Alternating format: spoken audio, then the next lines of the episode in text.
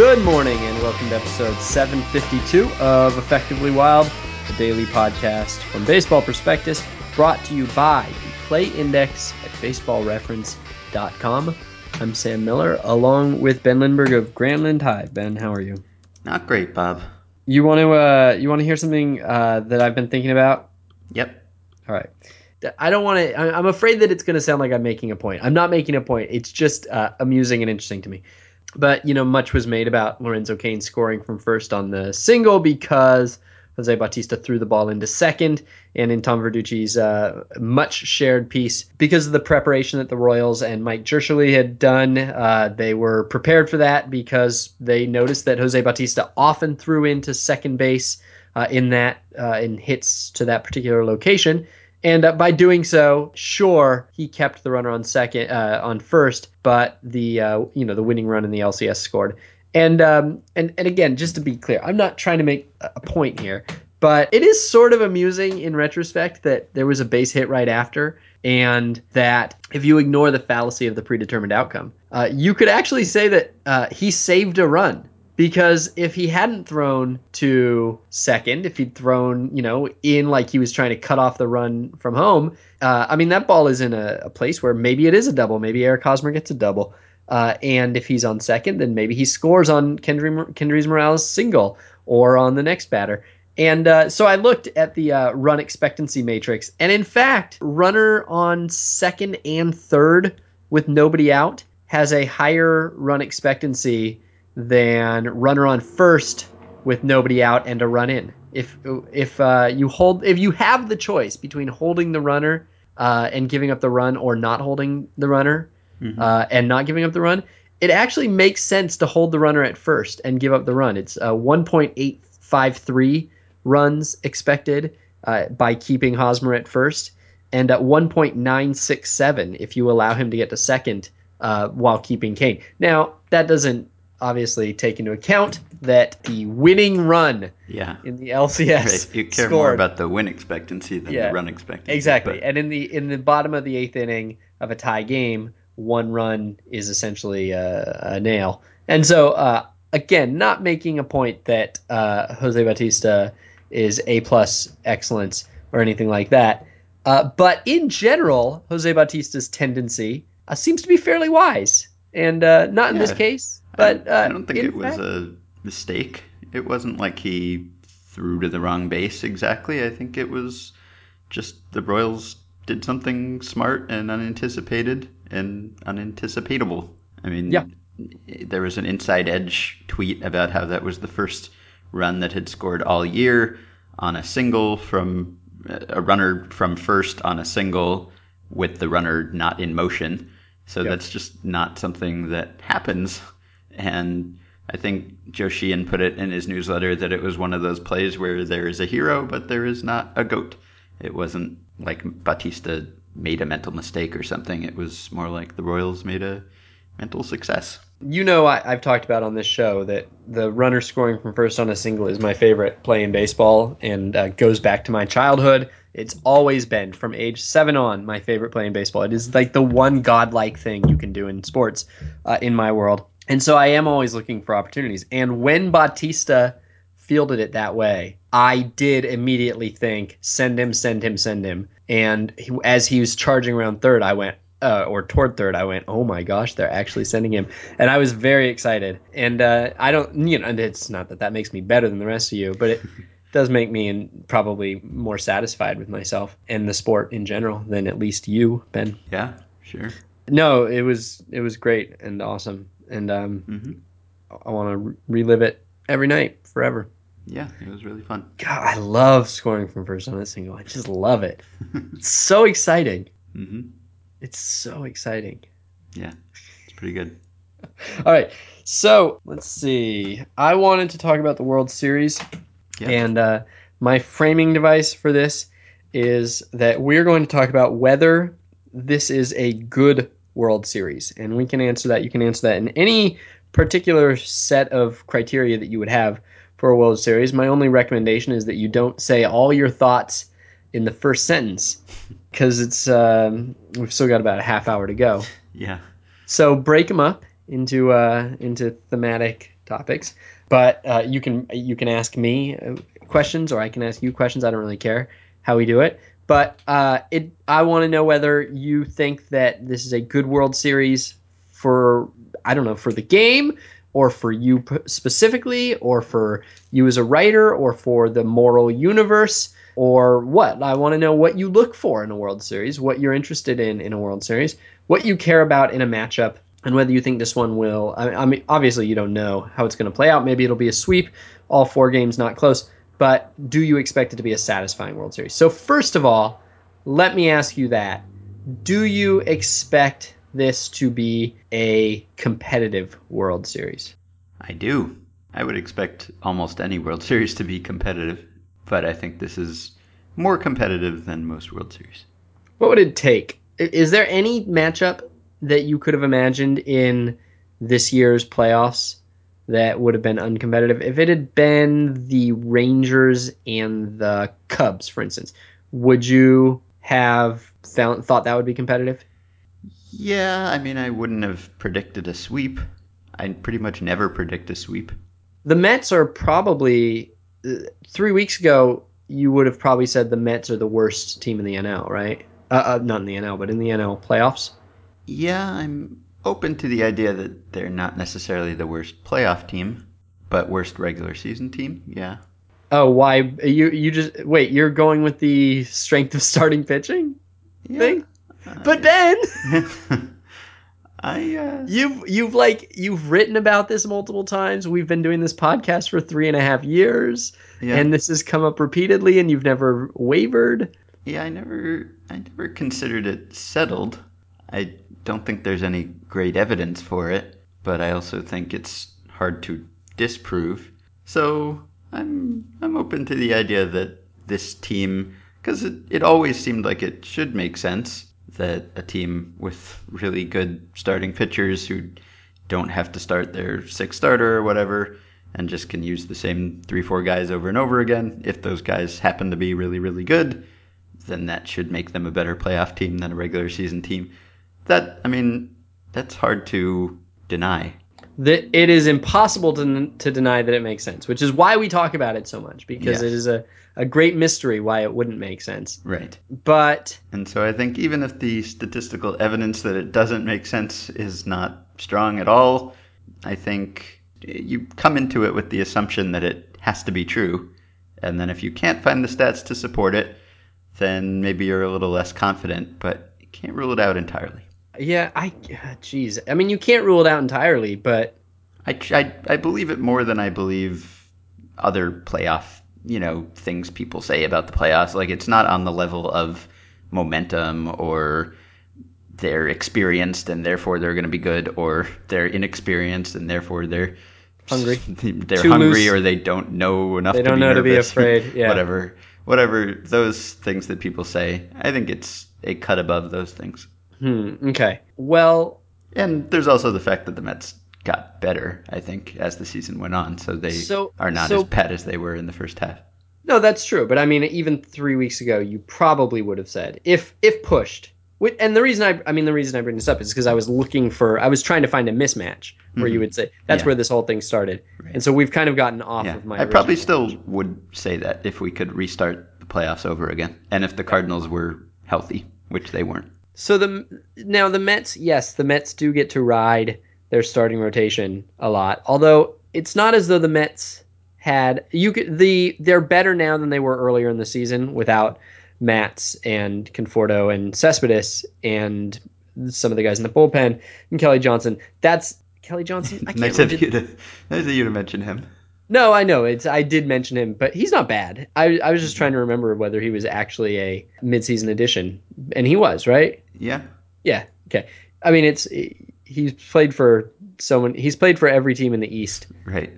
Multiple times, so it's hard to keep the year straight. But um, so that's a that's legitimate. Now the the aspect of their rotation of them getting to ride a limited part of their rotation, though, it seems like in fact with the Mets specifically you could probably argue that the opposite is true mm-hmm. because they actually had a very good fifth starter and even a good sixth starter this year, pretty good sixth starter relative, mm-hmm. and and they're less likely to use their starters deeper into games. The starters will probably pitch fewer innings this series than they would in random seven games during the regular season. And so they're actually arguably getting a smaller percentage of innings from their starters than they would. Now, a higher percentage from their big four, but not you know a higher percentage necessarily from their starters overall.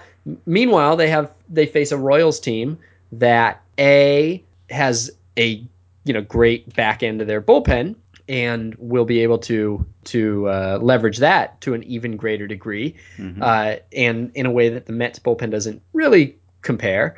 And secondly, a Royals team that has a terrible bench and has, to some degree, you would think if the bench serves a purpose in baseball, keeping players fresh and um, so on and getting them through the grind of the long season, that that would actually be a disadvantage for the Royals throughout the regular season, but much less of one now in the regular season when your bench is essentially a non-factor anyway. Right. So, arguably, the seven-game format benefits the Mets least of all. Yeah. Well, uh, I do think the Royals are more likely to win the series. All right, but competitive. Yeah. Mm-hmm. In, you're saying in seven. I said in six. Actually, right. I, I wasn't forced to predict, but if I had been, I would have said six. All right. Okay, so that is settled. We think it is a well, what what is your in in a random game? You don't know home field, you don't know the starters. What percentage uh, favorites are the Royals in your mind? It's like fifty-five. Fifty-five. Okay. Eh, all right. So it's not it's not super even. It's like uh, it's like typical AL team against typical NL team in interleague play. Yes, right. Okay. All right. All right. So then what about the players involved on these two teams? Given the choice, for instance, between the uh, actual players on the Royals, the uh, the people as well as the playing styles of the Royals, or those of the Blue Jays, who would you have chosen? Blue Jays. And where do the Royals rank? Are they a median team or better? If this were, if you had to pick a random game among all 30 teams, where would the Royals rank just in terms of interest to you? Among all 30 teams, I think they'd be quite high. They'd definitely be top 10. They'd possibly be top five. I think they're a fun team to watch. I think the playoff teams this year were almost all potentially very entertaining. And I don't think this is the best matchup of two teams that could have resulted from the 10 teams that started this postseason. But I think it's it's a good one. It's not a bad one. A bad one would have been Cardinals Yankees, I guess, would have been the the worst case scenario for intrigue and the best case scenario maybe for ratings, I don't know, but almost the best case. But we didn't end up with that, and we didn't end up with, say, I don't know, Cubs Astros maybe would have been the, the most fun matchup. And this is somewhere in the middle of the possible matchups that we could have gotten this postseason. And uh, where, what do you think of the Mets as a team to watch? Very fun. Like the Mets a lot. Uh-huh. Like uh, watching their pitchers. And I mean, both of these teams have some suffering in the recent past. I think you could say that the Royals has been more severe and more prolonged, but both have had indignities visited upon them. Both of them have kind of had, you know, suffering fan bases to some extent or things that the fan base could be upset about. So neither of them has won a World Series in quite some time. So either way, I think it's an interesting story. Do you feel any remorse for wrong predictions uh, regarding either of these teams that requires you to root against them? no. Yeah, me neither. There was definitely a feeling, probably up through the start of last year's division series, that just didn't want to acknowledge that the James Shields trade was at worst uh, broke well for the Royals and at best might have been smart. Mm-hmm. Uh, and I got over that then. And I don't think there's anything else. I mean, I have uh, in the some sometime mid LCS last year, I grew to like just completely love Ned Yost, uh-huh. and uh, so uh, in fact, uh, there's a uh, embracing my, like I'm a I'm a con- I'm a convert in a way, and there's uh, I forget what the saying is, but there's nobody more on fire than a brand new convert. Yeah. Uh, so there's something nice uh, about that, and then uh, the Mets, of course, have um, not only. I mean, there's a lot of reason to like the Mets. I mean, Mm-hmm. Bartolo Colon is is beloved, Mhm. and uh, Juan Uribe is beloved. So in that sense, there are these two old guys who are just fun to watch. But um, you know, I, I have a just a ton of uh, admiration for Sandy Alderson, and just read the book about him, and so have even more intrigue or interest in his success. And yeah, there's a lot of there's a lot of good stories of people who you didn't really think a year ago were going to be in a position where they'd get to uh, be on top of the baseball world. So that's fun too. Do you have a when you turn on a game this series? Will there be? Uh, and I'm not going to ask you who it will be for, but will you have any rooting interest? Any even like two percent? You're kind of hoping for one team or the other. I don't think so. Sometimes when the series starts, I catch myself wanting one team to win slightly more, but as of right now, no, I don't think I do. Yeah, I uh, I don't either, and that's very unusual. I think I probably have in almost every series I've ever watched. Um, and at, at the very least, my default is usually the team that I think is smarter. And um, the definition of smart has broadened so much, um, I think, since you and I started doing this podcast in my mind, that I don't really think either one is is dumb. I guess I guess I generally think that well, I guess the Mets owners are unlikable. Mm-hmm. I don't really have a feeling about the Royals owners. Nope. And yeah, otherwise though, I mean, both teams have been knocked around somewhat unfairly. Both teams have been probably knocked around a little bit fairly, but they both have done things really well and uh, in somewhat unintuitive ways. And um, yeah, it's hard to it's hard to have a a smart leader in here. And also, I've somewhat stopped liking smart teams. I yeah, I admire Dayton Moore's commitment to the crew cut. Uh huh. I haven't like seen a person walking around with Dayton Moore's haircut, not wearing a military uniform in ever. He's really very committed to it. Yeah. Yeah, he is. It has a real shape Wow. to it. Yeah. it looks Wow. like like when you go to a barber store in New York and they have Yeah. the pictures up from like 1992 of But like, it's like the a- model it's that like- you're supposed to point to. I like a want chart- that one. Right, it's a charcoal drawing. It's not even a picture. It's a charcoal drawing, a charcoal sketch Yeah. of it, and it's not even. And it's like a there's it's a comb ad. Yeah. It's He's not just even a picture. It's a comb ad. He's just been going to the same barber shop and pointing at the same image from 1991 every time. Do you think he has a comb that has like a that fastens around the back of his palm, and he he sort of palms the. Yes, I think he does. Wow, it's good. It's Mhm. got it gets it looks like it it gets better with color too. The the more he ages, the the color has become its Yeah. own character. Yeah. and it really is more and more like 80s action movie bad guy. Yeah. I really like it. All right. Well, so now I'm rooting for them. but that was all it took to move you from one side to another. So you didn't have much of a rooting interest. yeah, it's true. I um okay. Uh what else? What else could we judge this as good or bad? I mean, everybody will always talk about whether it's good or bad for ratings, which I don't I've never cared about at all. Mm-hmm. And I don't know. It's got a New York team.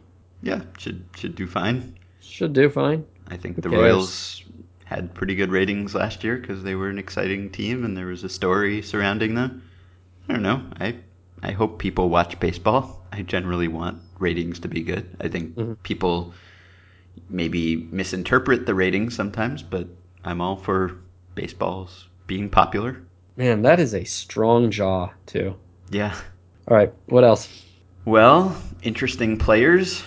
There are Uh, interesting players in this series. There are some young players that we're getting to experience for the first time, like guys like Syndergaard and guys who haven't been around that long. And there are like, you know, guys who are the old soldier who are getting back to this point, like David Wright. And there are players I like. I Ben Zobrist is an interesting player. I like watching Ben Zobrist. Or Alex Gordon is a fun player.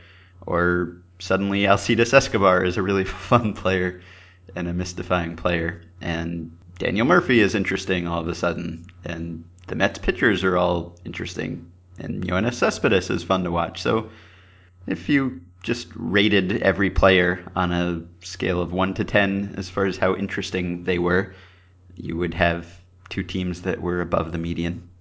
If you were to rate a, a style of play based on how interesting it is, mm-hmm. the Royals would be the most interesting style of play. Definitely, yes. Without a doubt. I mean, for all the things that uh, drive stat heads crazy at times, uh, it is simply more interesting to watch three uh, discrete actions produce a, a, a run and require cheering for all three than to wait for a home run. It's not necessarily better. It's not necessarily optimal. It's not necessarily something that teams should 100% build around. Maybe it is, maybe it's not.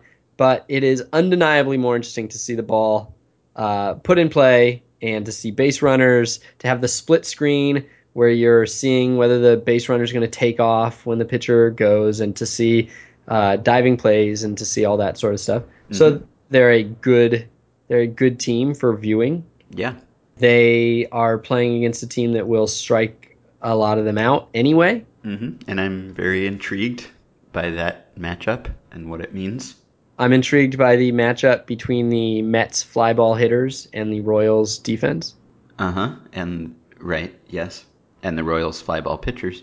And the Royals flyball pitchers. Yeah, I wrote about that in the World Series preview I did with Jonah. I think the Mets fastballs versus Royals fastball hitters, obviously everyone has talked about it. It's not really an overlooked thing, but I think it's pretty interesting. I'm curious to see how that works out. Not that we will actually learn that much about it in the course of a few games, but I think it's I think it's the rare case of a time when you can actually point to a thing that a team does well that might counteract a thing that the other team does well, and that's pretty rare in baseball. Mm-hmm.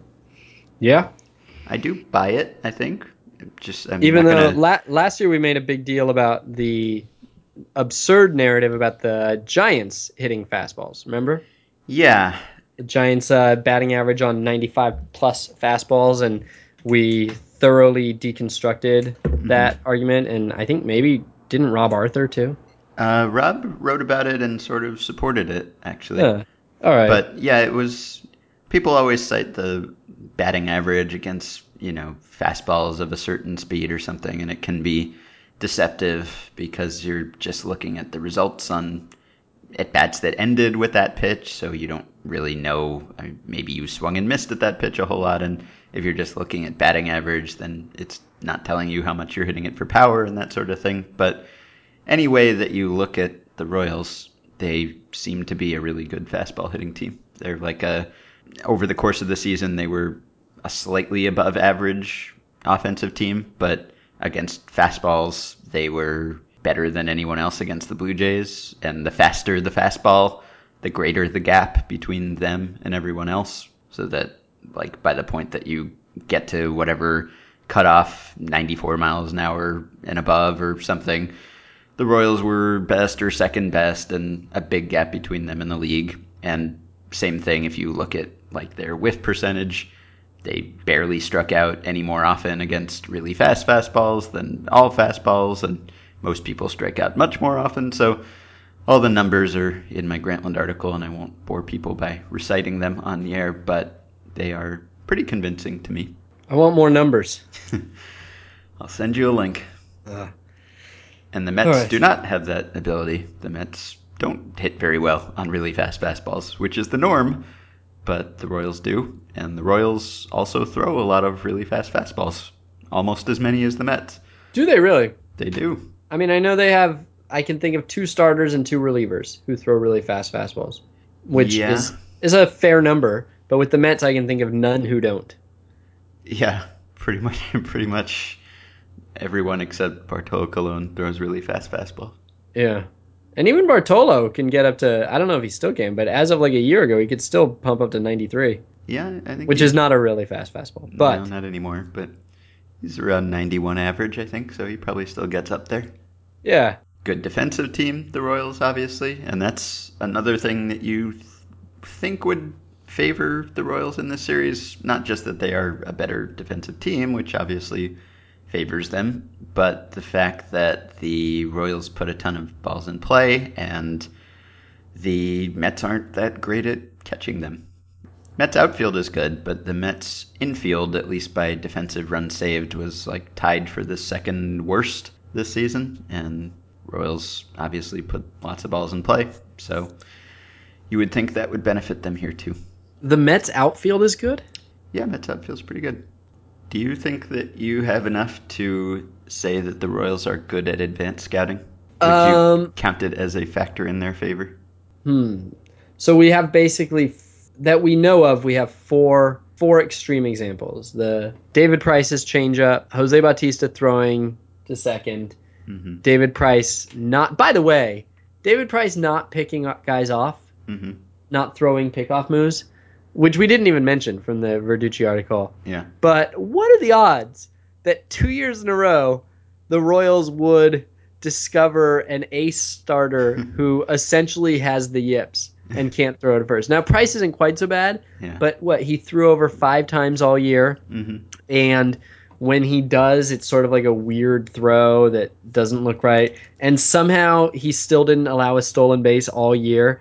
And just it's like it's like the Royals like I don't know, it's it's like they won the lottery. I it's not quite, but it's like they won the lottery and then the next year they went back and bought another lottery ticket and they're like, well, those were good numbers, and so they bought new numbers that were the, exactly the same, and they just worked again. Like, what are the odds that they they just be like, I don't know, check if he makes pickoff throws, and they're like, oh, he doesn't. He's another guy who doesn't make pickoff throws. That's really crazy. Yeah. You think you think David Price might have picked up on the Royals doing it? Like like David Price is really bad at advanced scouting. Like the you know the Royals are gonna figure this out about you. It's what they do. yeah. They totally cracked Jon Lester, dude. You're not getting it past them. The Mets have thrown the fewest pickoff attempts of any team, any NL team this year. Yeah, but are they afraid to, or Yeah, is it? I don't know. I mean, yeah, that's just completely mind blowing that that worked again. Mhm. and that that not that it worked, but that they just bumped into this exact same problem. What are the odds that they would bump into this exact like almost the same thing two years in a row? It's weird. Mhm. It's crazy. And nobody stole against him all year. Yeah, Five pickoff throws, Ben. I know. And the dude didn't give up a stolen base once. Crazy. Baseball is so hard. Or Yeah, easy. yeah, I don't I know what the lesson to draw from that is really. Anyway, so then there's that, and then there's the Jon Lester of the same. Mhm. So we can definitely conclude that Rusty Kuntz is good at his job. Okay. I'll give I'll give that with no problem at all. The changeup and then the Jose Bautista throw that's a, that is a pretty good one. Jose Bautista throwing to second is pretty good. hmm Like that's not something I would have noticed in my Stompers advanced scouting. And Mhm. it's not something I would never have shared it with the team because I would have thought I don't want to clutter them up. hmm And um, Not likely to arise. it seems like yeah like the i don't know if it's that they're great advanced scouts or not and i don't know if it's that they're great at somehow packaging this in a way that the players hear it and remember it or not Mhm. but to your question do we have enough to say that they have great advanced scouts uh, we know enough to say that they have great advanced scouts i don't know enough to say whether all 29 other teams have equally great advanced scouts yeah. what their advanced scouts did impress me as an observer of baseball and as a person who attempts to watch the game in an intelligent way and would never in a million years pick up on any of this stuff. hmm Right. I I don't know whether every team could put together a clip roll like this uh, or not, but Yeah. it's well, impressive. Other teams haven't had these signature moments that hinged on these advanced scouting moments. It might just be that they happen to have these moments that they were able to take advantage of this Well- stuff and other teams haven't. But I mean, it's conceivable that the Reds do. I, I mean, are they sign- like with the David Price changeups? It maybe the Reds did this in in June against you know Chris Heston, yeah. and Tom Verducci wasn't there to write about it because it's a game in June against Chris Heston. hmm Uh, now, Cain scoring from first is pretty good, and you probably would notice that. But you do notice a lot of things in baseball. A lot of weird things happen. A lot of impressive things, cool things happen, Mhm. um, and nobody's you also there. have to have Lorenzo Cain it running in that spot. If you have some other runner, like almost any other runner on the team, probably running in that same situation, you can know exactly what Jose Bautista is going to do, and you probably still can't score. And if it's the if it's the sixth inning of a game in August, he probably doesn't even try it. There's nobody out. He's Yeah. probably not even he's you don't even push it in that situation. And also the part of the reason that the Royals advanced scouts picked up on this stuff according to the public story is that they've basically had guys on this team for a month, mm-hmm. right?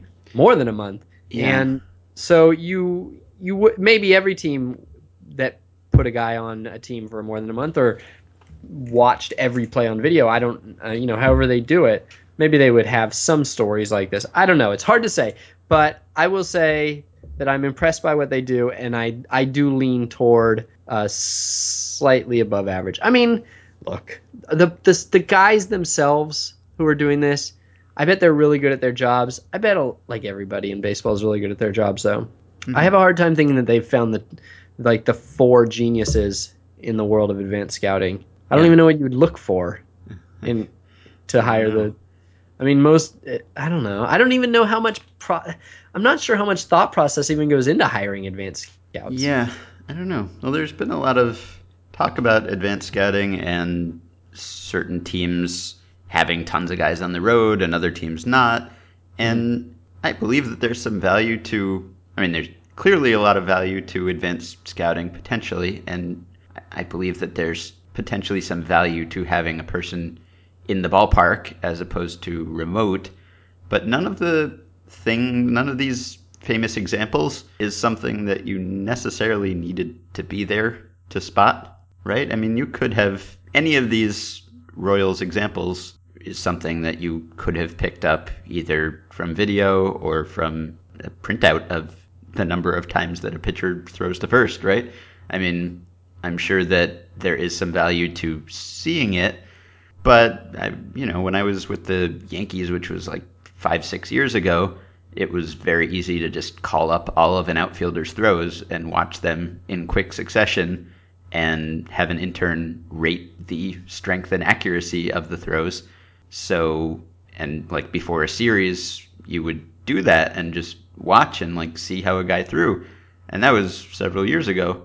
And it's even easier to do that stuff now. So you could watch all of Jose Bautista's throws from the year and spot that. And probably most people still would not spot it.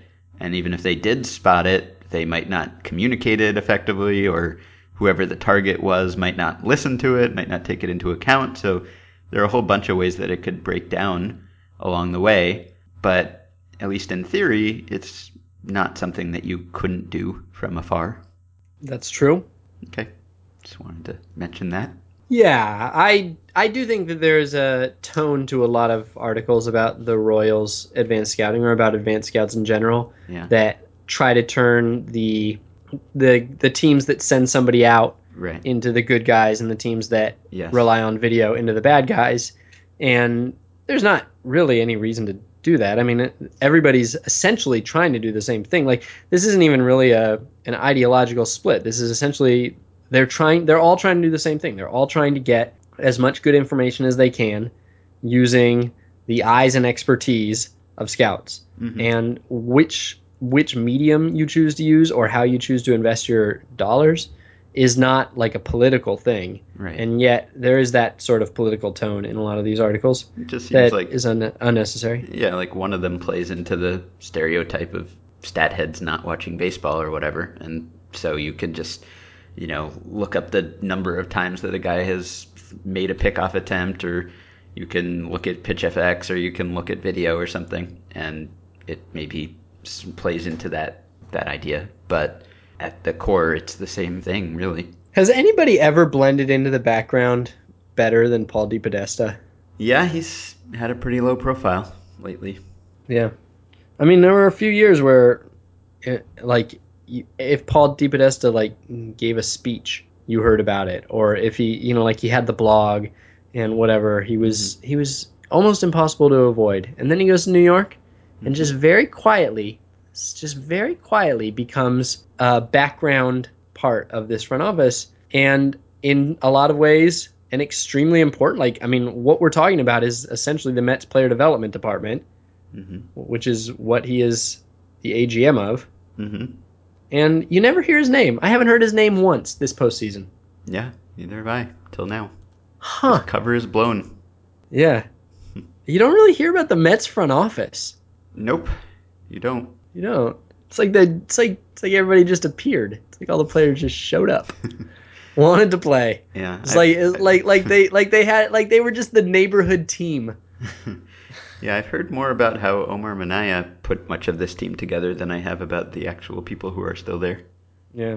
I guess he's not the AGM, he's the vice president, just for the record. hmm Think we'll hear will you hear Paul DePodesta's name in this World Series?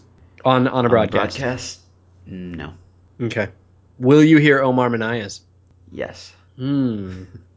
Okay. Now there's some stakes. Now I'm excited for this series. Will you hear Andy McCullough's?